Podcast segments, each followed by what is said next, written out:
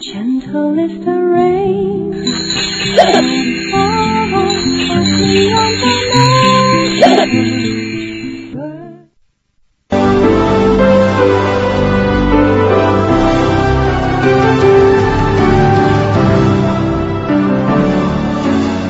锵锵三人行，你们好，刘芳，哎，伟哥，哎，今天你们两个坐在这儿啊，有用意，因为涉及到的问题呢，你们两个还都是很典型。啊，就是说，今天咱们要八卦。哎，刘芳，你还不了解我这人，我跟很多人不太一样的。嗯，你知道，好多人是什么呢？台底下八卦，上了台他不说了，是吧？我恰好相反的，实际在生活里的我呀，根本不喜欢这一套，就是八卦讲人这个小道消息这种哈，我很少的。但是你看，我是台上八卦，嗯当然咱们也有道德，我就说过我的道德，就是说，就是说我肯定不是先说的，对吧？我这引述别人的消息人士说过因为身为媒体，有时候全满世界都在说，你不说你吃亏啊，嗯对吧？于是我就定了个原则，我们绝不先说人家家长里短的事儿。那于是呢，这个双旗夺面是吧？梁梁咏琪和郑伊健最近这个分手，那是成为轰动全城的这个大事情，对不对？对。哎，但是呢，我就说了，已经有那么多人议论了，所以我们可以说一说。现在一方面啊，是怎么说呢？有的时候这个传媒对于个人生活的这个干预啊，已经到了一种无法忍受的程度。按说这事儿应该让人觉得很搓火，对吧？可是呢，我就发现另一方面啊，这个社会，这个社会变了。很多事情，你比如说像梁咏琪、像郑伊健，她现在变得不是说我们要说呀，而是说她要是跟男朋友分手了，她在她的网站上就要跟喜欢她的歌迷交代，这家事国事天下，家事就是天下事，我得跟你们交代。对对对，我们分手了，我们怎么怎么怎么怎么着，对吧？不用你说，她都觉得她有义务要做这交代。所以我觉得我这真是老觉得香港这些明星跟我有距离感，就是你要叫我，那真那简简简直是不可思议的事情。我家里的事儿，凭什么我要跟你交代呢？但是你看，香港明星非常自觉，对，知道这是公众信息，但其实他们也是有一定的啊、不同点，就是。我看，就是梁咏琪在郑伊健在交代这个事情的时候，记者也会追问他很多背后更多的故事。他们自己也会说，我们交代就到此为止，就说我们交代我们分手了，原因是聚少离多。这个呢，就是说啊、我告诉你们，大概其我们分手是这样的一个原因，我们的确是分手了。那在背后具体的故事呢，是也是属于我们两个之间私人的故事。所以他也并不是说所有的啊、私生活都没有，全部都给曝光给媒体的，也并不是完全这样的。哎，咱们来看看这个咱这个娱乐风暴啊，这个郑伊健要回应，你看俩人说啊分手了，你看这就是八卦记者干的好事，把一个桃啊弄得千这个支支支离破碎的，嗯，反正这俩人啊，咱们再看看这个相关的新闻片段。呃，其实很简单的，很多人都知道这个事情了，已已经不是第一天了。啊、对我们真的是分开了，我们呃，我们两个有商量过，就是觉得这个决定就是没有了，行。嗯，跟平常一样，因为今天是工作，我也是一个专业的艺人，所以今天要把那个宣传做好。有传闻指，一健觉得季季并非如外表那样纯真可爱，是个表里不一的人，所以提出分手。但一健就不想对此做出回应。呃，我觉得不方便讲太多，应该应该这是两个两个人的呃感情的问题，所以我觉得呃总言之，你们知道这个事情就算了，谢谢。啊、也是谢谢你们的关心，啊、也是谢谢很多身边的朋友啊、很支持，也是很多 message 啊电话给我，就是真的很简单，这是两个人，我是一个艺人，当然呢，我呃每一个做什么事情也是呃很多人关注，但是大家知道就算了。我不知道这个事情，因为我觉得呃，就是我讲我们两个分开的说了，谢谢啊、平常我是蛮好做，但是今次我觉得这个这个私人的问题，所以啊、谢谢你们的关心，谢谢。刘芳刚才看的时候说说，其实他也挺冠冕堂皇的，他把它当做一个新闻来宣布嘛，就是虽然这个事情涉及自己的私生活，其实他是当成自己的新闻来宣布的话，很冠冕堂皇。那媒体在追问他更多的情况，他也不回答。其实我这个这么多年八卦的经验啊，让让我心中啊条理分明了。就是说，我们现在在台上拿人家郑伊健、梁咏琪来说事儿哈，其实啊讲的是什么呀？就说这个明星啊，真是全方位的娱乐奉献。对吧？在唱歌、演电影之余，奉献给广大观众我们的一个故事。可是这个故事啊，有的时候我跟这些明星私人有一些接触哈，呃，加之咱们每个人常理，你就可以知道这俩人为什么好，这俩人为什么不好。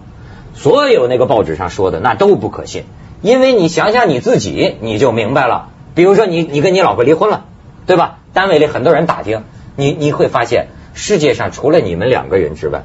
没有一个人真正明白你们俩是怎么回事尽管你也会有一个似是而非的解释，上法庭一般都说性格不合嘛，这个什么的。但是呢，真正怎么回事这种事情只有俩人自个儿明白。但是问题在于，好玩的就是他奉献出来的这个故事啊。我觉得为什么把你们两位找来啊？他有很多呀，跟咱们生活、跟咱们的这个爱情啊发生关联的地方，就是。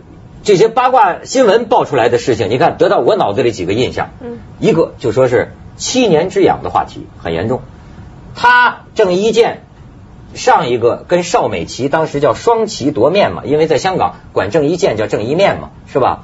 双旗夺面，说那个时候跟邵美琪好，然后呢，据说又跟梁咏琪好了七年，然后你看跟两个旗啊，他都是七年，所以说就有个七年之痒，原因呢？一般认为聚少离多，就是说两个都是事业型的，哎，平常这个很少见面，哎，说我们两个呃聚聚聚到一起，还还得发通告，还得约档期，是吧？你什么时候有空，咱们才能在一块儿。其实我觉得这个七年之痒，你刚才提，我觉得有一点迷信，就说可能。夫妇两个，或者是就是伴侣两个人走到七年呢，大家就会有这样一个迷信。可能有的时候为什么不是六年，为什么不是八年？只是说时间长了，然后这个关系呢，慢慢呢开始就感觉非常平淡了，非常松了啊，就是没有就是说能够在一起像之前刚开始初恋的时候的那种感觉了。那其实七年的时候是梦露在一九五十五十年代的时候演过一个电影叫《七年之痒》嘛，所以可能从那个之后大家就特别会迷信这个七字。那么刚好碰到郑伊健呢，像你刚才说，他和两个都是。七年呢，嗯哼，是我跟你讲，我身边好多朋友啊都有这个体会，七七年很有意思，确实是七年，好多人就发痒，而且呢，实际上我看过这个有关科学家的这个一个研究啊，七年还长了，三年，就是说你爱一个人，会有一段时间是属于你不能自控的，嗯，那个时候你是被你大脑中的某种内分泌、某种化学物质在主宰着的时候。这个生理性的生化反应，比如说爱情激素啊，或者是爱情促使你脑子里产生一种叫做多巴胺的物质，它增进你的这种爱情的快感、幸福感。就是说，你还被这个生化成分所控制的。说多长时间呢？三年，三年。这科学家统计啊，三年你这个因为爱情激发起的这种荷尔蒙的水平，就就就下去了。就下去了，也就是说呀，说七年之痒，三年生理上就没感觉了，四年靠的是人的毅力在维持着，哎呦你知道吗？就说明人也是很厉害的。你说 是？呃，你说你讲的很有道理，很科学，很科学嘛。啊，我我也分析分析这个科学道理哈。伟哥也是常年两地分居啊，常年两地分居啊，对。但是我的我是讲从另外一个角度看这个婚姻关系哈，就是说你刚才讲的这个。化学的道理啊，我讲这个心理学的道理。这个大家学 MBA 都爱学一个马斯洛的 needs，就叫马斯洛的五级需要啊。这五级需要是组织行为学里面很重要的一个基础知识。他就讲呢，他把人的各种需要呢分成五个阶段。其中最基础的这一阶段呢，我给它解释为呢是人的兽性，就是天然性的表现。它天然性的表现是什么东西呢？吃饭。你跟你老婆前半截都是兽性啊？不是不是不是，就是你这个你的生活这个状态是你在这种心理上的需要，就是说人必须要吃饭啊，对，你再穷也得吃饭，对，再穷也得喝水，十四二，再穷也得睡觉，再穷也得盖个被子别冻死，最后再穷你也得要性行为。对，哎，对，那么就是在过去生产力低下的时候呢，包括我们中国是个农业国啊，大多数人把最初级的需要和上升到那个爱情的需要混为一谈了，所以呢，他就把这个就刚才讲，就是说把这个最基础的需要，他理解成是爱情了，你明白吗？所以好多人的家庭的婚姻呢，终身就老一辈的，就是结婚该那个红头巾盖的进来，你根本不知道这个新娘什么样，居然就能过一辈子。就刚才你说，大家的毅力很坚强，就是说三年磨合完了以后，发现对方的缺点，但是忍着吧。我们都在村里，一辈子不离开这土地。我要是跟他离了婚，成了全村笑的把柄，我怎么活呀？对吧？所以人就一直这么遗传下来，就把最初的需要，他并没有这里面可能就没有含起爱的这个概念。嗯，那么现在社会发展了，社会发展了，人们意识到爱情这个部部分不是简单的吃和性需要，它有感情交流，这个是上一层的需要，就是马斯洛的上一层的需要。那么这层就是爱和社会尊重这个需要呢，像日本为例。日本是最保守的一个国家，它的离婚率是最低的。这回他们两个人呢，本来去年十二月想到日本去复合，恢复他们的感情。对啊，他认为日本离婚率最低嘛。哦，是这么回事。哎，可是你知道吗？日本在八十年代，二十年以上婚姻的离婚多少呢？全国只有一万对，很低啊。啊全日本国只有一万对，八十年代。嗯。到二零零零年有多少呢？四万两千对，二零零年就跑到四万两千对。人们预计明年就是二零零七年底，这个离婚率呢要提高到就二十年以上婚姻的啊，要提高到多少呢？二十万对，这个数字是惊人的。对于日本这么保守的国家出现这么大的变化是惊人的，为什么呢？就是人们明白了，爱和性是两回事。哦，伟哥的宏论哈。但其实我可能会比较理想化一点，就说我觉得可能的确在第一层的需要之上，然后呢出现了第二层。我觉得可能现在因为呢啊、现代的人选择会很多，就是说你不会像过去的时候进来一个新娘你都完全没有见过，因为现在完全不是这种情况了。一般你的伴侣呢还确实是你自己 选择的。是是自个儿选的。就说你要为自己的选择负责任，一个是不并不是说为对方负责任，就说你自己做出来这样的选择啊、我相信一般人的选择不会说我是为了满足第一层的需要，当中呢也会考虑到了说是因为我爱这个人，所以呢我们才够选择同居在一起也好，或者怎么样也好。那么就说现在的人呢，像你刚才说的像日本那样的，很我想可能是因为日本的社会给予啊、这种太多的压力。那么就说如果当你有太多压力的时候，你就会考虑到说，如果我离婚了。社会会对我有各种各样的压力，所以我就考虑不离婚，忍着。那现在其实我觉得可能中国或者我们现在处的这个社会都相对的比较开放了，所以像梁咏琪和郑伊健他们分手了都不介意告诉别人说怎么样，因为大家都已经接受了，确实就是这么一回事。但我觉得其实正是这样子，就当你有太多的选择，也太容易离开的时候，如果你能够真的坚持到很长的一段时间，我觉得这个呢更加难能可贵。就是说，很多人如果可能说坚持到最后，回过头来看的话，因为你有那么多的选择，你都没有做出那样的选择，而坚持到最后这样的，我觉得那个是真的特别可贵、特别难得。就是什么？它难得嘛，它这是什么呢？难得的东西就是反自然的东西。人类文明是不断的跟反自然在做斗争。什么叫自然呢？自然，我刚才我不是说过吗？如果我们是这个企鹅变的。那就好了，嗯你知道企鹅就是一夫一妻制。你到那个西澳澳大利亚的墨尔本啊，专门有个观企鹅回巢的一个旅游节目啊哎，你就坐在那海滩边上呢，看晚上这个企鹅捞鱼、这捕食回来了，回来你就看有的那企鹅一个人在一个在那站着就不走，其他咯噔咯噔全走回去了。就是这个导游就会告诉你，那个为什么不走呢？因为他的配偶还在海里没回来，他一直要等他的配偶回来，两个人两个企鹅才晃悠晃悠晃悠回到窝去，一块儿去喂小企鹅。那为什么呢？它是企鹅，我们人是呢猴子变的。这不一定啊。猴就是就是达尔文说的嘛，这是最好的，你知道吗？就是本能当中的美德啊，这就是原来很多哲学家讲啊，就人的本能当中有真正的美德嗯。比如说企鹅一夫一妻制，谁强迫他了？没没谁强迫，一点也不拧巴，天性人就就喜欢一哎个哎穿着个黑大衣，每天呱嗒呱嗒，可是吧？是猴子就不是，猴子是猴子占山为王，一个公猴子呢带好多这个呃母猴的，呃，对对，而且这个公猴子将来老了不行了，不能保护这个家庭的时候呢，一个小的公猴子上来呢，就把这个大公猴子赶出去，赶出家族，然后他又占山为王，把这些母猴子又保护起来啊，一块儿去宰宰食吃。那么如果达尔文说的是对的话，如果我们相信达尔文，嗯。我们相信不是上帝创造我们，而是达尔文说猴子变来的，嗯。所以中这个人呢，他有兽性的部分，兽性的部分恰恰是要用道德和文明来规范它，这是反人类的。伟哥就是我们从动物园请来的嘉宾，锵锵三人行，广告之后见。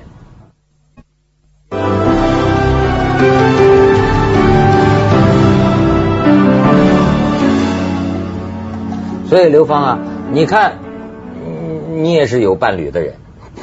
所以我是觉得说有兽性呢，他刚才说有兽，主要是人是是受兽性的影响。那么首先不说这个达尔文的假设是否对，我们就是假设确实人有很多的兽性，的确是这样。但是呢，人也是有人性的，所以我就觉得说，在现在的这种社会当中呢，越是诱惑多，越是可以坚持到白头到老的那种呢，越是到最后感觉特别可贵，因为这是自己一路的选择，也是自己人性一直保持到最后的结果。但是你知道为什么我说这个郑伊健他们这个梁咏琪这个事儿啊，它具有一定的普遍意义？为什么呢？你你感觉啊，现在这个白领阶层，你比如说，好多人事实上是处于经常性的两地分居的状态。嗯，中国人很奇怪的，你知道，就是呃，我也开了开眼界。你好比像人家欧洲人，人家有找这个中国女孩子做女朋友的哈，我就发现他观念非常有意思。比如说，这个女孩子说工作调动要去另一个城市了。对于她的男朋友来说，这个外国男朋友来说，就认为这是不不可以接受的。说要不咱们俩一块儿去，要不就别去。如果你因为事业你去了，那咱们肯定是完了。就他们觉得谈恋爱，当然两个人得在一起。嗯。但是你看，咱们中国人就苦大仇深的，就是认为这是老公嘛，事业工作的需要，离开了那太正常不过了。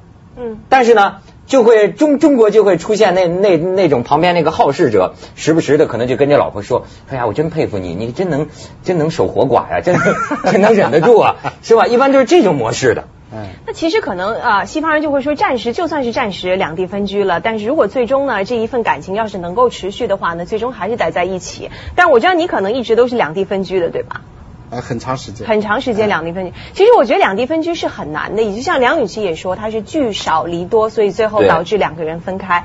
那我觉得，但是我觉得，就说虽然呢，两地分居是基本上很难长久，会导致很多很多问题。但我觉得呢，就是他们两个走到七年，说最后是因为聚少离多导致分手呢，其实这也是他们两个自己的选择。就说聚少离多，为什么他在七年的时候最后说导致结果不行了，没有在四年的时候意识到说我们两个聚少离多，我们现在想办法去改变。或者说，在五年的时候想，哦，我们现在很少时间交流，我们想办法去改变。我觉得这是一个现代人，你把工作和感情怎么样进行一个排位的一个最根本的问题。就说很多人现在都会说，哦，我们两个两地分居，是因为我们工作忙，没有办法。其实是有办法的。我觉得就说是你自己想不想想办法去改变聚少离多的这种局面的一个。哎，你你说这个，我跟你讲，就是说聚少离多这个问题，在相爱的时候是不存在的。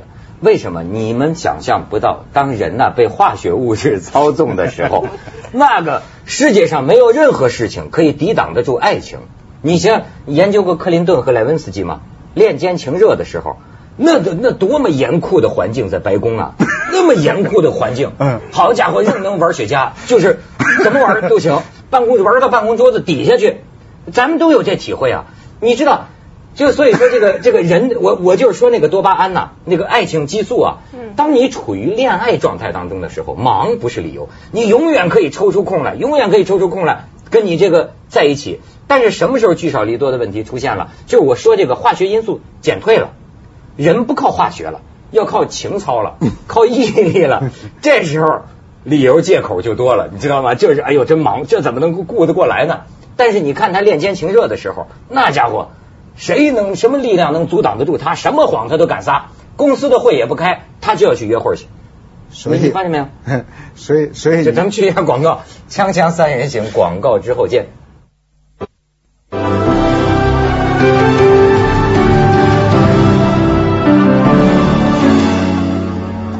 哎，刘芳，就我们知道你这个伴侣关系也几年了，你这个有没有养的这个感受？呃，我没有感觉。我其实呃，在过去任何一段关系也没有超过过七年，所以我现在够前卫的。没有，我没有，我不敢说，就是说七年会是怎样的一种感觉。就是要你们说很迷信七这个数字的话，我不知道我到七年会怎样。但我是觉得说，呃，四年就够了。我是觉得说，啊。时间越长，的确能够感觉到两个人的关系慢慢的变得平淡。但是我是觉得说呢，慢的变得平淡的同时呢，其实也是另外的一种关系，就看你去怎么样去珍惜，看你去就是说怎么样去理解一份关系，是应该永远处在那种很亢奋的状态，就是还是靠大脑支配的状态，还是说一个关系其实本来就是应该很平淡的，就是处于一种很平时就很普通的状态。很好，这真的这平淡天真非常好，但是呢，不要受诱惑。当你平淡的时候啊，特别害怕外来来自外界的诱惑，因为这个平淡的一碰到诱惑，他就发现呢，他在那个亢奋面前啊，他他很难抵挡得住。